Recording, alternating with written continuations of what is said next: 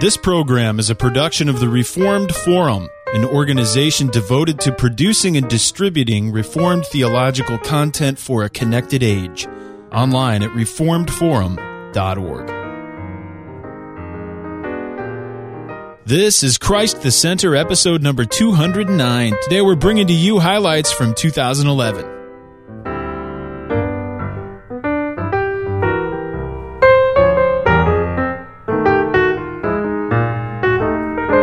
Welcome to Christ the Center, Doctrine for Life, your weekly conversation of Reformed theology. My name is Camden Bucey, and this is episode number 209. Uh, today I'm here by myself, but I have a bunch of clips with me. Uh, at the end of the year, we like to bring together a bunch of highlights uh, from the previous year. So today we have a bunch of clips uh, from some of our best episodes of 2011 we have been very blessed to be able to bring to you all of these recordings through the year. Uh, we've been fortunate uh, and blessed by the Lord to be able to do this consistently, having a new episode every Friday morning since January 2008. Uh, and it's strictly because of the wonderful support uh, that we have from listeners like you. I would encourage you, uh, in celebration of another completed year and looking forward to another yet to come, uh, please visit us online at reformedforum.org slash donate to help uh, us to continue to produce and distribute all of our programs free of charge. We are a nonprofit 501c3 organization, and uh, if you're listening to this right when it comes out, you still have a day or two to to give and to get credit, receive uh, a tax deduction for the year 2011. So hurry up today. Continue to support us and help us uh, to bring more and more Reformed theology to you and to others who'd like to hear it. In our first clip, we are very pleased to welcome back Darryl Hart in episode number 156. Uh, he spoke about Machen's warrior children, particularly looking in this clip at J. Gresham Machen and the two institutions that were founded out of the controversy in the early 20th century. Now, certainly, when we when we consider Machen and all that he was and all that he did, um, we usually uh, focus on the two larger institutions he was instrumental in in beginning. Uh, as I mentioned before, Westminster and the Orthodox Presbyterian Church. And from our vantage point, those are very good things. Uh, Mark Noll, uh, back in 1987, he was an elder in the OPC then, and um, he was bringing up the cost of of Machen fighting and and maybe what some of the fallout of that was and, and what what it cost Machen to do. Um, he writes here and I'm quoting from you quoting from him so uh, here so if, if you get it wrong I got it wrong. Right. I got it. well I've got an out I guess that's what it that's means. why. Um, but uh, Noll observed that the cost of Machen's contentiousness was large. He undermined the effectiveness of those reformed and evangelical individuals who chose to remain at Princeton Seminary with the Presbyterian Mission Board and in the Northern Presbyterian Church. Furthermore, according to Noll Machen, left successors ill equipped to deal with the more practical matters of evangelism, social outreach, and devotional nurture. What happened? What did Machen do? Oh, well, um, the the question is what could you what could you save from Princeton and the Presbyterian Church.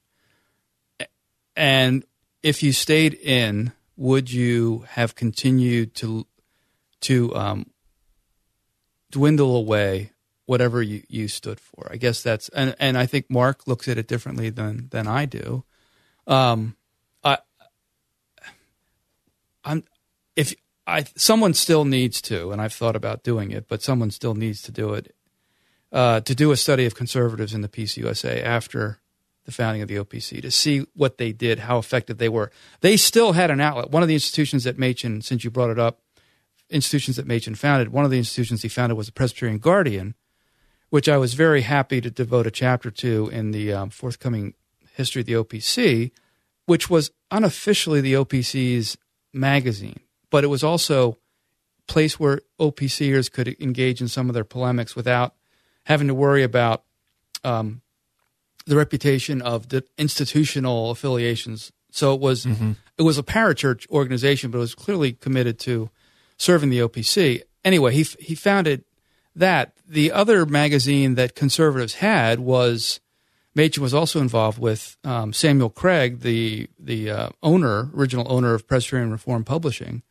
uh, f- had founded Christianity Today, the original Christianity Today, in 1933 or two. Um, and when Machen and, and Craig broke over the independent board, uh, Machen felt it was important to have a new magazine, hence the Presbyterian Guardian. The Christianity, but Christianity Today kept publishing until 1947. We And should was- mention this is different than Right. the current publication Right. called Christianity Today. Although John argues, John Muether argues that the people who founded Christianity Today took their name from perhaps the original without necessarily acknowledging it. Um, so that would be one place to look at conservatives in the PCUSA. But it's also the case that there were times in the in the 40s. Now, part of this was because of the war, but even after the war, where they where they were putting out maybe two or three issues a year as opposed to trying to do a biweekly, which is what they were doing originally so I, part of the point I'm trying to make is that conservatives just kind of ran out of steam in the in the PCUSA, um, and so in some ways it seems that Machen felt he was getting out not when the getting was good. To only have five thousand come into your communion is not necessarily a, a great a great thing, but I think he realized in the 30s that the longer they stayed in, the more that depleted they would be. Mm-hmm. Um, and this is this was another calculation more recently among the, the Dutch Reformed and the Christian Reformed Church and the URC. When do you how long do you stay? When do you get out or not? Um, Machen had a much clearer, sharper issue. The independent board clarified things and, and forced the PCUSA to act in certain ways that made him either a hero or a victim or whatever your perspective on Machen might be. Um, but back to, to Noll's point, um, you know, I, I think if you compare Clarence Macartney, who was on the original board at Westminster Seminary, stayed in the PCUSA his entire career, basically operated as a con- congregational minister within the church and had no institutional outlet. So not only was he perhaps not true necessarily to his Presbyterian convictions or at least polity, but also um, who was going to su- succeed Macartney at First Presbyterian Church, uh, Pittsburgh, and what mechanisms did you have in place to ensure that that would be the case? Similar situation faces so-called evangelicals in the Church of Scotland, or so. In in the Princeton context, um, have you what kind of evidence do you see with uh, Geerhardus Vos sticking around Princeton and how that went either Right. personally for him or I mean he's it, you you would expect him to go to Westminster, but he didn't. I think the big issue for anyone at Princeton who was conservative had stayed was pension. Their, their Yeah, fi- yeah. financial, and this is uh, among. I mean, there, there are various liabilities to Gary North's book Crossed Fingers, um, but his financial angle on the controversy is quite helpful for showing, um, especially the the investments and pension f- plans, what made it very difficult for uh, older ministers who had built up retirement funds to leave the church, and especially at a, during a time of depression. Yeah, and Um, Robert Dick Wilson is a prime example of someone who sacrificed, you know, financially like crazy around Right. that time because he Right. he was, you know, he died a year later or whenever that was. Um, so he would have had a lot of money coming to him had he stuck around. I think. Right. Yeah, I don't I don't know what his situation was. Although um, Oswald T. Allis, from whom Westminster originally rented the homes down on uh, Pine Street, um, the original place of Westminster, I, he, he was independently wealthy, but he stayed in the uh, PCUSA his entire life, and and even uh, Van Til preached his um, his funeral sermon at Bryn Mawr Presbyterian Church, one of the toniest of the mainline churches. Um, so, uh, anyway, I, I think it's a, I think it's a really tough call about when when to leave. When, but there was a clear difference, especially if someone looks at the correspondence between Samuel Craig and and Machen in the 30s, that Craig thought the church was far healthier than I think it was. I think Machen was much more realistic of, of the state of the church. In episode number 160, we welcomed Carl Trueman back to the program to discuss his book, Histories and Fallacies, which is an introduction to history uh, for history students, and we spoke to him about the study of historiography. Now, one of the things you deal with uh, much in this book, Histories and Fallacies, is the understanding of historiography. Could you provide uh, for the, the new initiate, the neophyte, uh, just a brief overview or, or definition of what historiography is and what it might how it might differ from just history in general? Sure. Historiography is, if you like, it's the history of history. uh, even historical books, historical narratives, they are historical actions themselves. They're mm-hmm. done by a particular person at a particular point in time. So, in order to understand, for example, uh, take my book on John Owen, uh, my book on John Owen, to set that in context, well, it it's, I would say, quite clearly to somebody who knows the subject of 17th century studies, a book written in the wake of the kind of stuff that Richard Muller was doing for the yeah. decade prior to me writing that. And I'm building on the insights and the ideas that he has. And that applies in all variations of the historical discipline.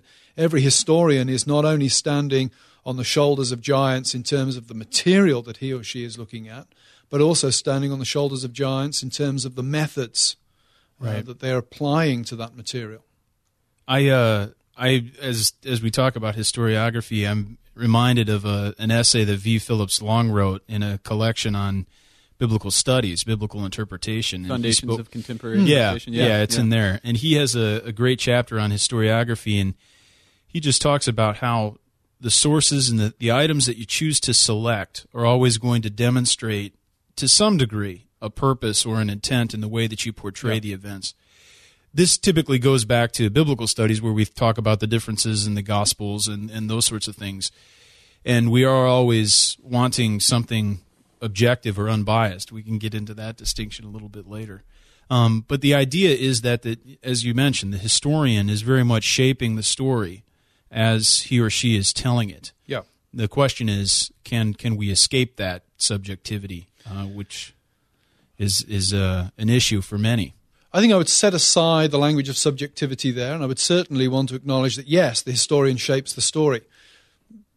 Trivial example: when I'm working on a 17th century figure, uh, I read a, a, narrow range of texts. Mm-hmm. If I'm working on how debates about Christology develop in the 17th century, I'm going to spend comparatively little time on texts that deal with farming practices in the 17th century. I'm being selective, so I'm forming uh, a fairly narrow canon of material that I'm looking at.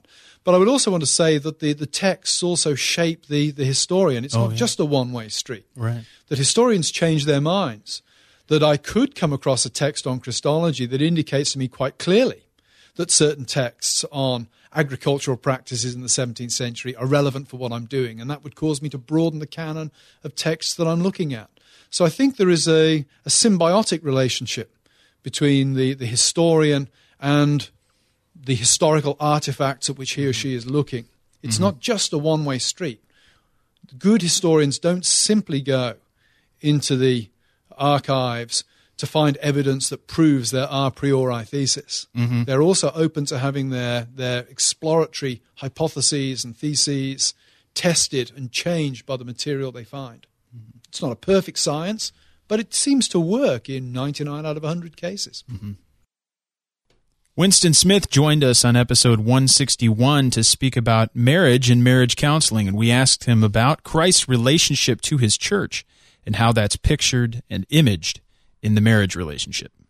We were speaking before the recording started about a, a recent video that Lane Tipton recorded, and he yeah. emphasizing his his key point of all of his theologizing, which is a union with Christ, that it is central. And his point is very much in harmony with some themes that uh, John Piper draws out in his book, uh, God is the Gospel. He has this great example uh, of, of his own marriage in which he, he for instance, could say that if he got in a fight with his wife and uh, she was upset with him and stopped doing the laundry, there's a couple different ways that he could go about remedying the situation. One incorrect way would be to say, Well, I want to reconcile with my wife so that my laundry gets done again. that's that's mistaking the be- a benefit yeah. that comes from a relationship from the real important part of the relationship, which is the right. the love and the person the personality at the other end of that relationship. Tip, Tipton will say union with Christ is central because that is ultimately what we receive in the gospel is a relationship, a un- union with Right. Jesus Christ. Justification, adoption, sanctification, and all other benefits are manifestations of that and are central or are key. But the real nugget, the, the, central guts of point it, of the gospel is a relationship. It's Right. it's it's the reconciliation that we have The in the union. union. So marriage, in many ways, as you've already said, is is about the relationship. The benefits are also important to deal with, but they're not central. Right. It's conf- uh, maybe another way of putting it is confusing means and Yeah. ends. Yeah. We confuse the the blessings of marriage Mm-hmm. with the end of marriage, uh, what its purpose is, and um, and here's where you know Scripture paints a picture for us that that gets to that deeper reality. I mean, you can't the, when you look at the New Testament, it just won't. It doesn't talk about marriage. Actually, it doesn't talk about uh, talk about any relationship without referring to the person of Christ. Every relationship and marriage in a in a special way is. Um, I was going to say it's an opportunity. It's more than an opportunity. Marriage is intended to to embody the love of Christ for His people. Yeah. And that that is, in a sense, an end unto itself. and your experience in doing that, it may feel good, it may feel bad, and and God cares about that. But embodying the love of Christ, that's what could have deeper meaning than that. Mm-hmm. And that kind of gets to the, the idea of ordinary, extraordinary. So what what seems ordinary to you, a fight about laundry. Why would God care about a fight about laundry? Because even in your fight about the laundry, there's an opportunity for Christ to be made manifest. You can be manipulative to figure out how to get your wife to do the laundry, and that would embody Satan, right? That would embody the devil's interests. Or you can graciously, patiently, sacrificially, with long suffering, engage in that problem, and Christ becomes manifest. And uh, that has that has universal significance and lasting importance to it. The laundry just is the, the opportunity for that to happen. Another key topic on that, I would imagine, is uh, sexual issues or the, the Right. treatment of sex, which in in degenerate marriages can be treated as an end in itself. Right. When you mistake uh, the whole point of what sex is supposed to be, uh, that symbol of love and that act of love um, between a man and a wife, which ultimately points forward to again our our love with Right. between G- the church and Jesus Christ. I, mm-hmm. I can see how this model could could be very useful in all sorts of issues that come up in marriage. Yeah. I mean, the mm-hmm. sexual one, I mean, I think we have something incredibly important and helpful to share with our culture because our, our culture thinks there's liberation and freedom in just saying, hey, let's be real about sex. It's, it's biological. We've got these appetites that have to be satisfied. And it happens to also be recreational. So you, you're, you're a biological entity. You need to do it. And it's fun to do it. So let's just figure out all the possible ways that we can help people do it Yeah. and of course it leads to sorts of all sorts of brokenness and disease and unplanned pregnancies and and um and scripture just says that's just too shallow that's just too that's too small of a of a purpose for sexuality and um and again without blushing scripture would say even in sexuality god is glorified christ is made manifest that if you really if you really take apart the experience of sexual intimacy and it's done well, it actually embodies the same truths about love that, that we learn elsewhere in Scripture. That that healthy sexual intimacy between husband and wife is is all about honest, careful communication, safety, self control, you know, patience, mm-hmm. serving the other, you know, and so here's here's again here's another way even even in sexual intimacy that that the love of Christ can be embodied, stripping away shame without reducing celebration or enjoyment, but actually heightening it and and so that we don't have to be ashamed or embarrassed of it. In episode number 162, we welcomed Mark Garcia back to the program to discuss the current justification landscape. What are the different views that are out there, and what are their salient features? Let me pass things over to you and uh, ask you just in general about this landscape. Uh, justification keeps popping up, and, and as well it should be. But we've encountered several theories and different formulations of the doctrine in the past. What are some of those, and what are some of the dangers involved in getting soteriology wrong? Yeah, well, thanks again very much for uh, having me on to talk about what will always be uh, in the life of the church a very important set of questions and concerns. And uh, vigor in discussion is not just uh, defensible; it's commendable when it's carried out well. And we we do this because the gospel is important. In fact, it's uh, uh, properly understood the life of the church, and mm-hmm. so we, we need to be careful about such things. Um, so yeah, I'm happy to um, uh, to just provide a, a brief window into the uh, ideas that uh, mark off new perspectives on Paul and the federal vision on the union with Christ question. Um, and, I, and I hope that's helpful. But on the way in there, um, can I, uh, you know, regarding the um, uh, the state of affairs and the landscape, as you mentioned, mm-hmm. Um, we're, we're, looking at. Um, can I mention that uh, scene in Jaws? Yeah. where uh, Chief Brody is trying to persuade Amity Island's Mayor Vaughn to close the beach because of the shark. Um, this wonderful scene, the mayor says, Martin, it's all psychological. You yell barracuda, everybody says, huh? What? you yell shark, we've got a panic on our hands on the 4th of July. Um, there's a lot of shark yelling going on. Um, when in many cases we only need to be yelling barracuda. Um, certainly there are sharks in the water, but uh, not everything that swims um, is going to eat us. We have the considerable disadvantage these days of trying to work through really important questions of justification and union with Christ in what might be called a frenzied atmosphere uh, where suspicions quickly rise to the roof, um, and it's created a defensive posture with regard to any idea that doesn't quite sound like what um, you know popular writers or conference speakers may, in some cases, insist that the Bible and the tradition have always said. Mm-hmm. Um, there's little room in that kind of a climate of discourse for anything like good scholarship. And maybe that's why we don't have a whole lot of that going around, to, to be candid. Um, but the losers here are not only the good ministers and licentiates whose orthodoxy is suddenly called into question for sounding different um, and maybe sounding more biblical and reformed than um, we might expect uh, those tradition, the, the reformed tradition, to sound like. The loser here is also more generally the reformed churches, um, because there will be no reason for hope of positive theological development and progress, things which are necessary as part of our ecclesial sanctification uh, so long as you know what I've called elsewhere a drive-by theology mindset uh, continues to, to set the terms of discussion. Um, with this question, union with Christ, we really need to be attentive to this. Um, this idea of union is really important for the Reformed tradition, since, as I've argued elsewhere, and, and as you know, careful readers of the text of the tradition would immediately recognize the Reformed tradition began as a view on union with Christ. Um, it's why, historically and theologically, there is such a thing as the Reformed tradition at all. Uh, the context for the birth of the Reformed tradition was the Eucharistic controversy that climaxed in the 1550s. How to understand the mode of Christ's presence and therefore the mode of our communion with Him at the Lord's Supper. Mm-hmm.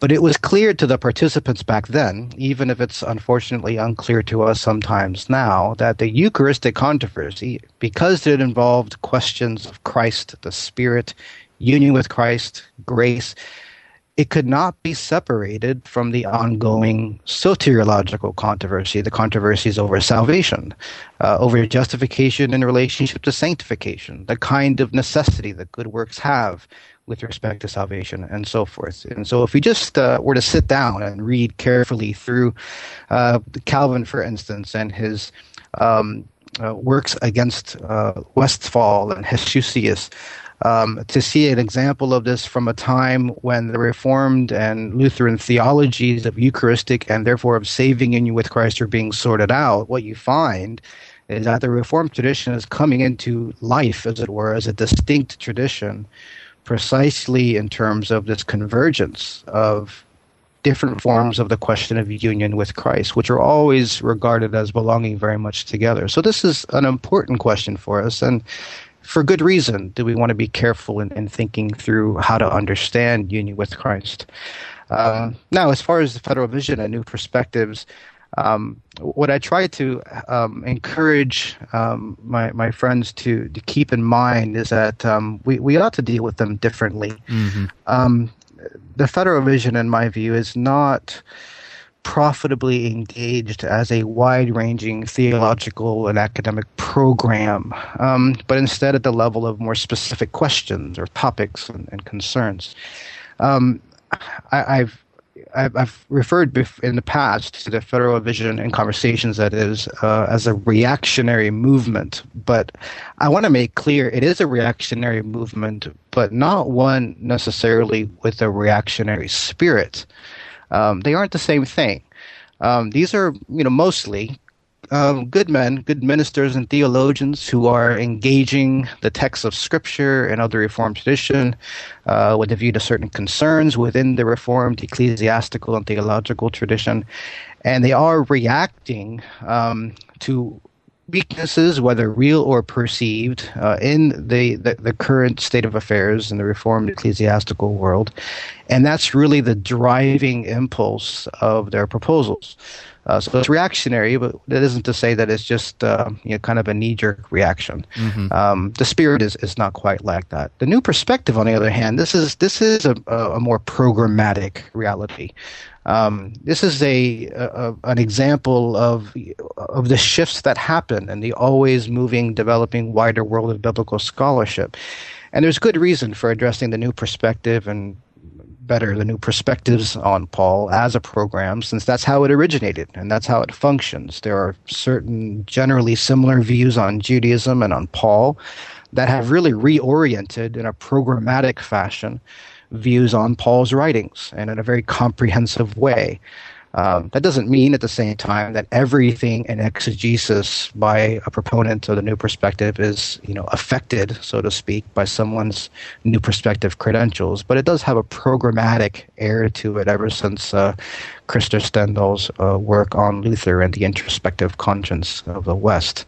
Um, union does figure there, even though Stendahl's uh, essay and New Perspective work generally um, uh, originally didn't really have a focus on what he was calling mystical union mm. anymore than it did on justification, actually, um, but more on Jewish Gentile relations. So we need to be careful linking New Perspectives as well as Federal Vision um, with union with Christ. If anybody emphasizes union with Christ, ah, there's some new perspective thinking going on, or there's some federal vision thinking going on. Mm. That's just not a helpful or, or, an accurate way of going about it. In episode 163, we welcome Dr. K. Scott Oliphint back to the program, this time to discuss the Clark Van Til controversy. We get into issues about the Trinity, about logic, about God's incomprehensibility, his knowledge, analogical knowledge, all sorts of fun things. Uh, here's a wonderful clip from that episode. On a related note, uh, this is germane to the discussion and the uh, the controversy between Clark and Van Til, or we should say the Clarkians and the Van Tilians in the church. It wasn't necessarily a one to one controversy. It might, it might be cast that way, but it got more heated among the followers of the two men in the presbytery. Uh, but this issue is that of uh, Trinitarian theology. Um, what are some of the differences here? Uh, we, we, oftentimes speak of person or hypostasis in, in our discussions of the Trinity. Uh, what were Clark's views of personality? How did he go about defining a person, and how might that differ uh, from Cornelius Van Til? Yeah, I, I, think toward the end of his life, you know, he got more and more enamored with uh, the kind of rational uh, uh process, and and um, wanted to find wanted to define persons as kind of a collection of propositions. And because of that, as I say in my book Reasons for Faith, um, in his book on the Incarnation, he says we just need to go ahead and admit that Christ is two persons. Now, I, I think you know you have to look at that um, and wince because in the, in the history of two thousand years, there's a reason why neither Catholic nor Protestant would ever go there. That oh. that that that is uh, that is the definition of heresy when you start to move into Nestorianism or, or Eutychianism or any of those kinds yeah. of Christological isms, you're in trouble. Clark moved there, and he, you know, he should have been more careful in that. He should have. I, I think I think the lack of I should, shouldn't. I think the emphasis on philosophy, the lack of historical understanding of, of theology at that point, did him in. Um, Van Til used the the phrase, as we all know now, uh, one person, three persons. He used it uh, very, very seldom. It was not a mantra for him. He wouldn't have gone to the mat for it. He was making the point that Hodge and Bavinck make, which is that the one essence of God is not an impersonal, abstract essence. And um, as you've said on your program, and I think your listeners already know, Tipton's done the job of showing how this is uh, consistent and how you can make this sort of claim. Van Til was not trying to be crassly contradictory. It was interesting when I when I first came here in 1991. About a month into my job, unsolicited in the mail comes a pamphlet, uh, Van Til, uh, the man and the myth and it was, uh, you know, it was a, a, a, pamphlet sent by the author that was uh, meant to, to blast Van Til and to show how he was heretical. Um, it was, it was, it was superficial. It was not very, it was not done very well. A pamphlet? Um, yeah, it was a pamphlet. Was superficial and yeah, oh. it's pamphlet superficial. And you know, the interesting thing is, I think people should recognize this. Um, a pamphlet like that um, of necessity undermines the, the Church of Jesus Christ. If Van Til was a heretic, the OPC would have picked it out. They weren't, you know, they weren't dumb on these matters, and and that's for the church to decide. And the church knew what Van Til was teaching, and um, his his position, as he even says in Intro Systematic Theology, it's it's just following along on the same kind of concern that Hodge had, the same kind of concern that Bavinck had. So there was nothing that radical about it, and he wasn't trying to be crassly contradictory. Now, when Clark comes along and says Christ is two persons, I think we have real issues there. You have now, other now issues too with um, defining a person as a collection of propositions. Then you need to go in the direction of having real distinctions in the Godhead. If there really are three persons, there must be distinctions. And if you've taken Clark's definition, there ends up being some impersonal essence of which the persons don't exhaust or overlap. So you don't end up with a full divine exhaustion. You don't end up with a, a perichoresis, is a technical word. And so there is a portion of the Son that is not known or, or um, not indwelt by the Spirit and by the Father. And you can make that that statement for any com- any combination among the yeah. members of the Trinity. Well, once you move that dire- in that direction, Christology, you're going to move that direction in, in the Trinity. Even if you didn't say exactly, it, you would have to hold it. So, I, you know, I think this is a I think this is a product of I think Clark had the right impetus. He, he was going at it, you know, basically generally the right way. But once you pour, you know, a sort of absolutistic view of logic, that is a view of logic that the church, I'm not saying Van Til, the church has never held since its mm-hmm. creedal development. Once you pour that into your um, theology, trouble looms, and it and it did, and it does. Uh, I think Muller even emphasizes this when he talks about a kind of move toward rationalism, especially with respect to natural theology and people like uh, Bartholomew Keckermann and Alsted and others. That that move came because logic was given a place in the theology that it wasn't given historically, mm. particularly in the writing of the creeds. So again, if, if Clark had just looked at the creeds and say, why in the world would people say that Christ is one person with two. What are they doing here? If he had just looked at that more carefully, I think he would have had to dispense with his, his understanding of logic. James Dolezal stopped by to speak about God's simplicity in episode number 185. Uh, this is the doctrine that God is without parts. Here's James speaking with us about this subject. Um, and I would say, in terms of evangelicals right now, there isn't a movement consensus. Uh, I think to the extent that many uh, evangelical theologians and those that, and, and, evangelicals interested in philosophy have been influenced by Alvin Plantinga and by possible world semantics. To that extent, the doctrine is in great danger. Um, mm. I, I think that that uh, entire approach to philosophy in its very methods is tends to predispose uh, one against divine simplicity, uh, particularly because uh, the general assumption among analytic philosophers is ontological univocism. Mm. And now, what do you mean by that? Yeah, I, define, many, many people yeah, sure. familiar. Yeah, sure. We're, yeah, we're already. well, we speak jargon. about this in usually the the world of apologetics and epistemology in our circles because it comes up in Gordon Clark and Cornelius Van Til sure we, discussion. we hear uni- univocism, where our red flag goes up, Uh, right? essentially, what I mean by that broadly is that uh, the way that we speak about things like existence, essence, attributes, properties, whether we ascribe them to God or creatures, we essentially uh, mean those things or signify those things in the same sense. So that when we say that man man exists and God exists, uh, what we indicate by existence is a single order of existence, and the things that generally characterize creaturely existence also characterize divine existence, except, of course, the limita- uh, certain limitations. And so that God is, uh, for their way of thinking, the highest instance of being, or the highest u- instance of creation Uber version of man.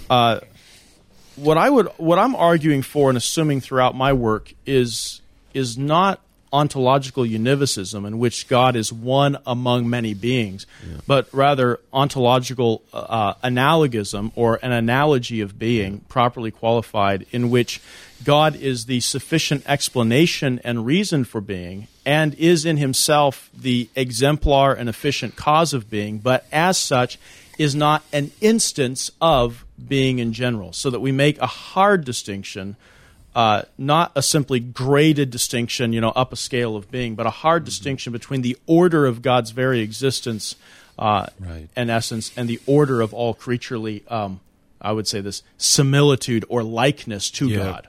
In episode number 192, we spoke about the founding of the Free Church of Scotland with Sandy Finlayson. Here's a wonderful clip with Mr. Finlayson speaking about the subject.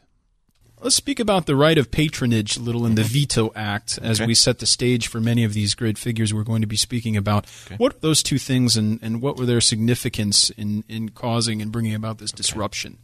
Well, as Carl's already mentioned, under the under patronage, um, it was po- it, the way that ministers were placed in parish parishes was by appointment by the local landowner, um, sometimes by the local council uh, if they were in towns.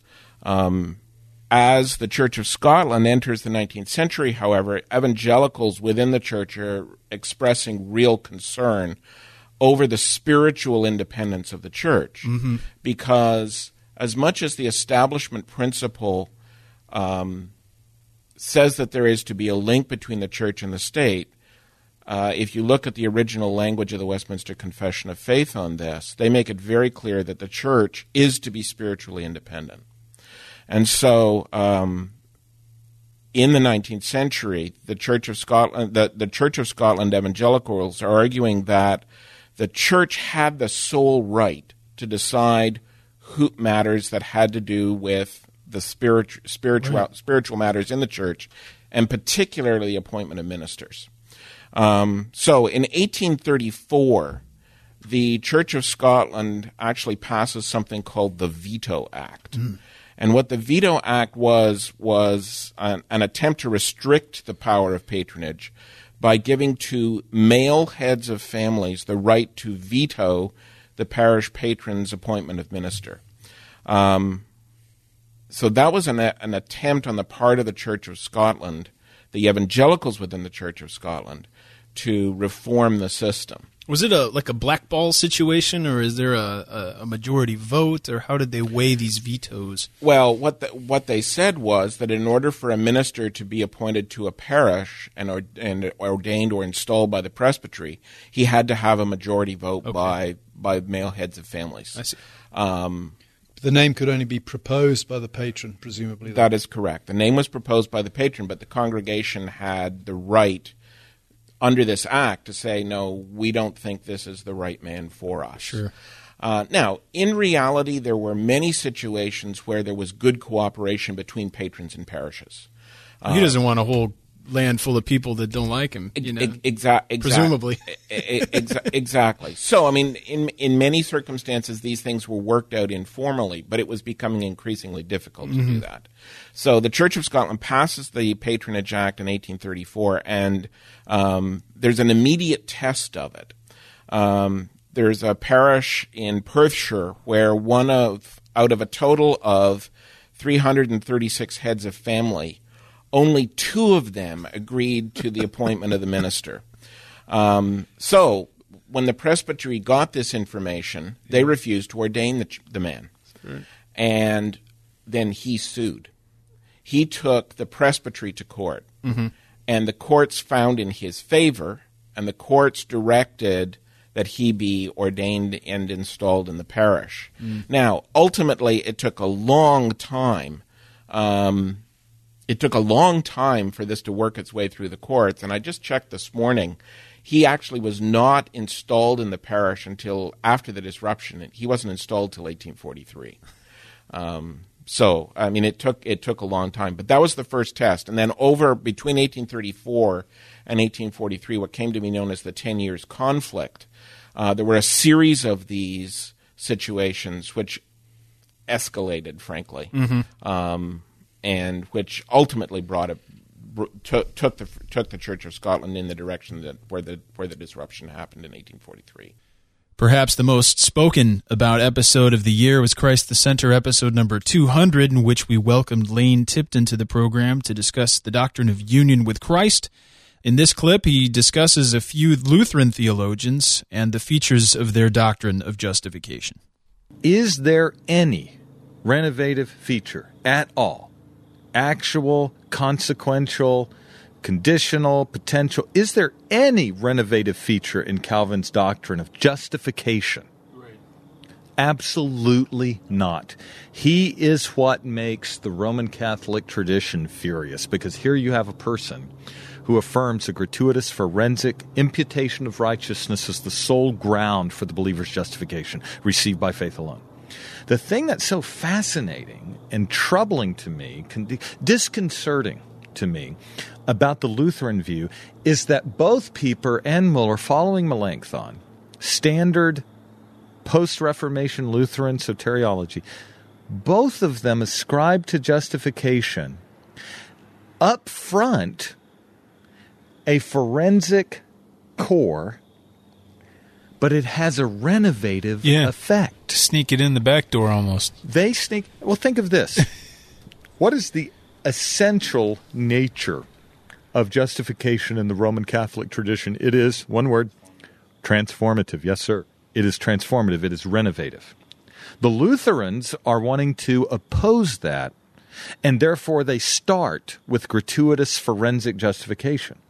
But then they're in a real bind because they start with justification and they say, oh gosh, we have to recognize that justification is related to union with Christ, to the mystical union, and to sanctification. So what did they do? Well, having taken an unbiblical starting point that cannot be substantiated by exegesis, they're in a, they're in a bind because this is going to start looking uh, peculiar. They have to say justification itself as an as an abstract act of God, divorce from union, somehow contains within itself renovative consequences, renovative features that are that that derive from justification itself. So that justification, in a way that is similar to the Roman Catholic tradition, winds up being what? Consequentially renovative.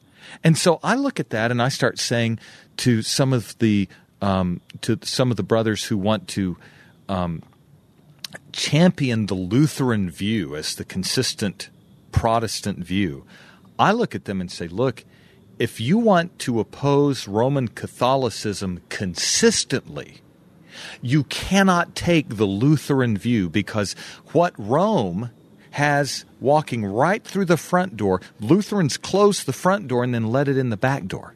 That is a renovative feature to justification. It is only the Reformed, in the likes of John Calvin, more recently, oh, Richard Gaffin, people like that, it's only the Reformed who have a consistently and unrelentingly forensic conception of justification from beginning to end. The Lutherans don't. Now, look, that is problematic because of the um, the the potential to move the Lutherans along a renovative line relative to their doctrine of justification. And that's a substantial difference. And I think we need to um, continue. Here's my motto read the fine print on these proposals. Don't just let slogans and maxims rule. Read the fine print, read the dogmaticians, read what primacy of justification Lutherans are saying, and you'll start to, I think, you'll start to have some concerns, some legitimate theological concerns about their formulation. In Christ the Center, episode number 203, Jim Cassidy spoke about Karl Barth, particularly uh, the, the criticisms of Barth by Cornelius Van Til. Here is Jim Cassidy speaking about the afterword uh, written by Bruce McCormack in the book Karl Barth and American Evangelicalism. Let, let me preface my remarks by saying that I, I, think that this discussion uh, about Van Til and Barth is an important discussion to have. Um, and I think that both sides of the aisle, if you will, um, uh, perceive misunderstanding on the other side. Uh, so I think that there can be there can be benefit by mutually interacting uh, on on this issue. Um, how did Barth explain himself? How did Barth? What was the essence of his teaching, and uh, where you know what was Van Til's um, critique? What was the essence of his critique? How did he, you know, and, and, and make sure we come down on some you know firm understanding on, on stuff. I I think Van Til and Barth both have the distinct privilege of being greatly misunderstood.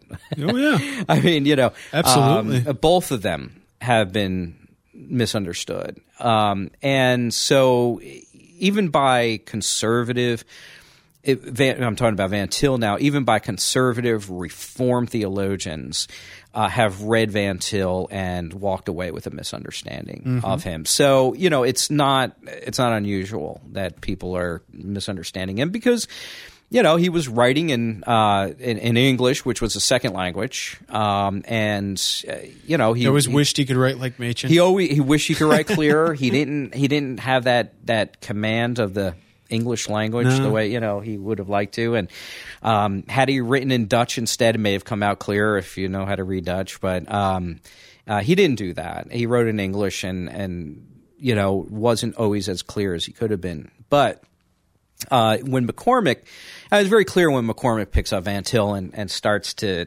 uh, to interact with him. Um, and he McCormack seems to to misunderstand uh, Van Til at a number of points, including the nature of his critique of Kant. I mean, that's the way the article opens up. It's it's basically got two parts. Um, McCormack. Uh, number one states that Van Til has misunderstood Kant's epistemology, and uh, secondly, he argues that Van Til erred uh, in his understanding of how view uh, of how uh, Barth viewed uh, God's revelation with Oh. regard to time. Yeah, you know um, whether or not, and the direct revelation discussion comes in here as we were having it last in the last episode, uh, whether or not. Um, uh, Van Til got Barth right on his doctrine of revelation, um, especially with regard to or rel- um, relative to uh, God's interaction with history. Okay, whether or not the revelation takes place in history, our history. Um, so you know, I mean, as to the first point, whether or not Van Til got uh, Kant right, um, I, I think. I think he did, but I'm no Kant scholar either, so I don't know. But quite frankly, at at the end of the day, uh, Van Til's critique of Barth um, doesn't hinge upon getting Kant right necessarily. Um, his his critique uh, comes down to a commonality between Kant and Barth. The question is, does he get Barth right? Does Van Til get Barth right? Um, and uh, the the common theme between his critique of Kant and then his critique of of Barth is um, no direct revelation. Okay, that God has not revealed Himself directly um, uh, to man by way of um, you know something that man has access to, such as um, history, um, uh, nature, um, uh, the Bible, you know, written word, whatever. Um, so that's going to be the essence of of his critique. So um, I think that McCormack uh, misunderstands uh, Van Til's critique of of Kant's epistemology. Um, and uh, but I'm not interested in getting into that in great detail as much as I am interested in the way in which McCormack um, reacts against Van Til's critique of Barth's view of Revelation. That's the more pertinent point uh, that needs to be discussed here. See, and I think I think um, uh, that that what McCormack is doing, uh, as I read him, um, and, and McCormack says the point at which they have their greatest disagreement uh, between the disagreement between Van Til and Barth is on this issue of direct revelation, whether or not Right. God has directly revealed Himself. Um, that is, you know, uh, McCormack is absolutely right. That's the point at which all everything hinges. Um, now, I think that McCormack may have, uh, Dr. McCormack may have uh, erred in understanding or trying to understand uh, Van Til's understanding of what direct revelation is. Uh, it seems to me that the way McCormack is understanding Van Til is that Van Til means kind of a um, uh, when God reveals Himself directly, what He has in view there is sort of this naked view of God, God without any medium, um, as if to behold the very essence of God Himself. And Van Til would reject any type of notion of being able, us human beings, being able to to, to see or to partake in in an ontological way um, uh, the, the the divine nature without any type of medium. Um, he would reject that.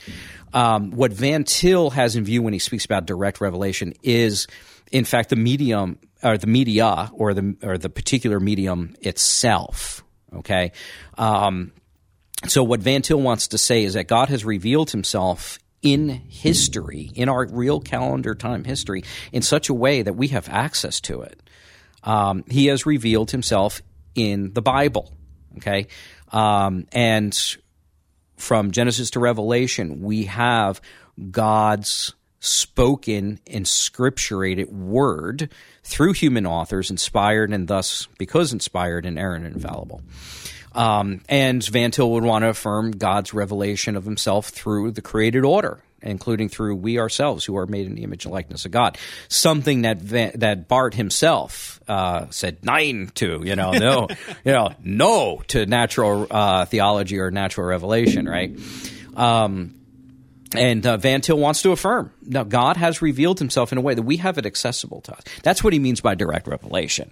Um, he means that God has revealed himself in such a way that we have access to that revelation. Um, and even, of course, most importantly, eschatologically, God's revealed himself in his own son, Mhm. uh, Jesus Christ. As the apostle says, um, the apostle John, First John, what we have seen, what we have touched, what we have Yeah. heard, right?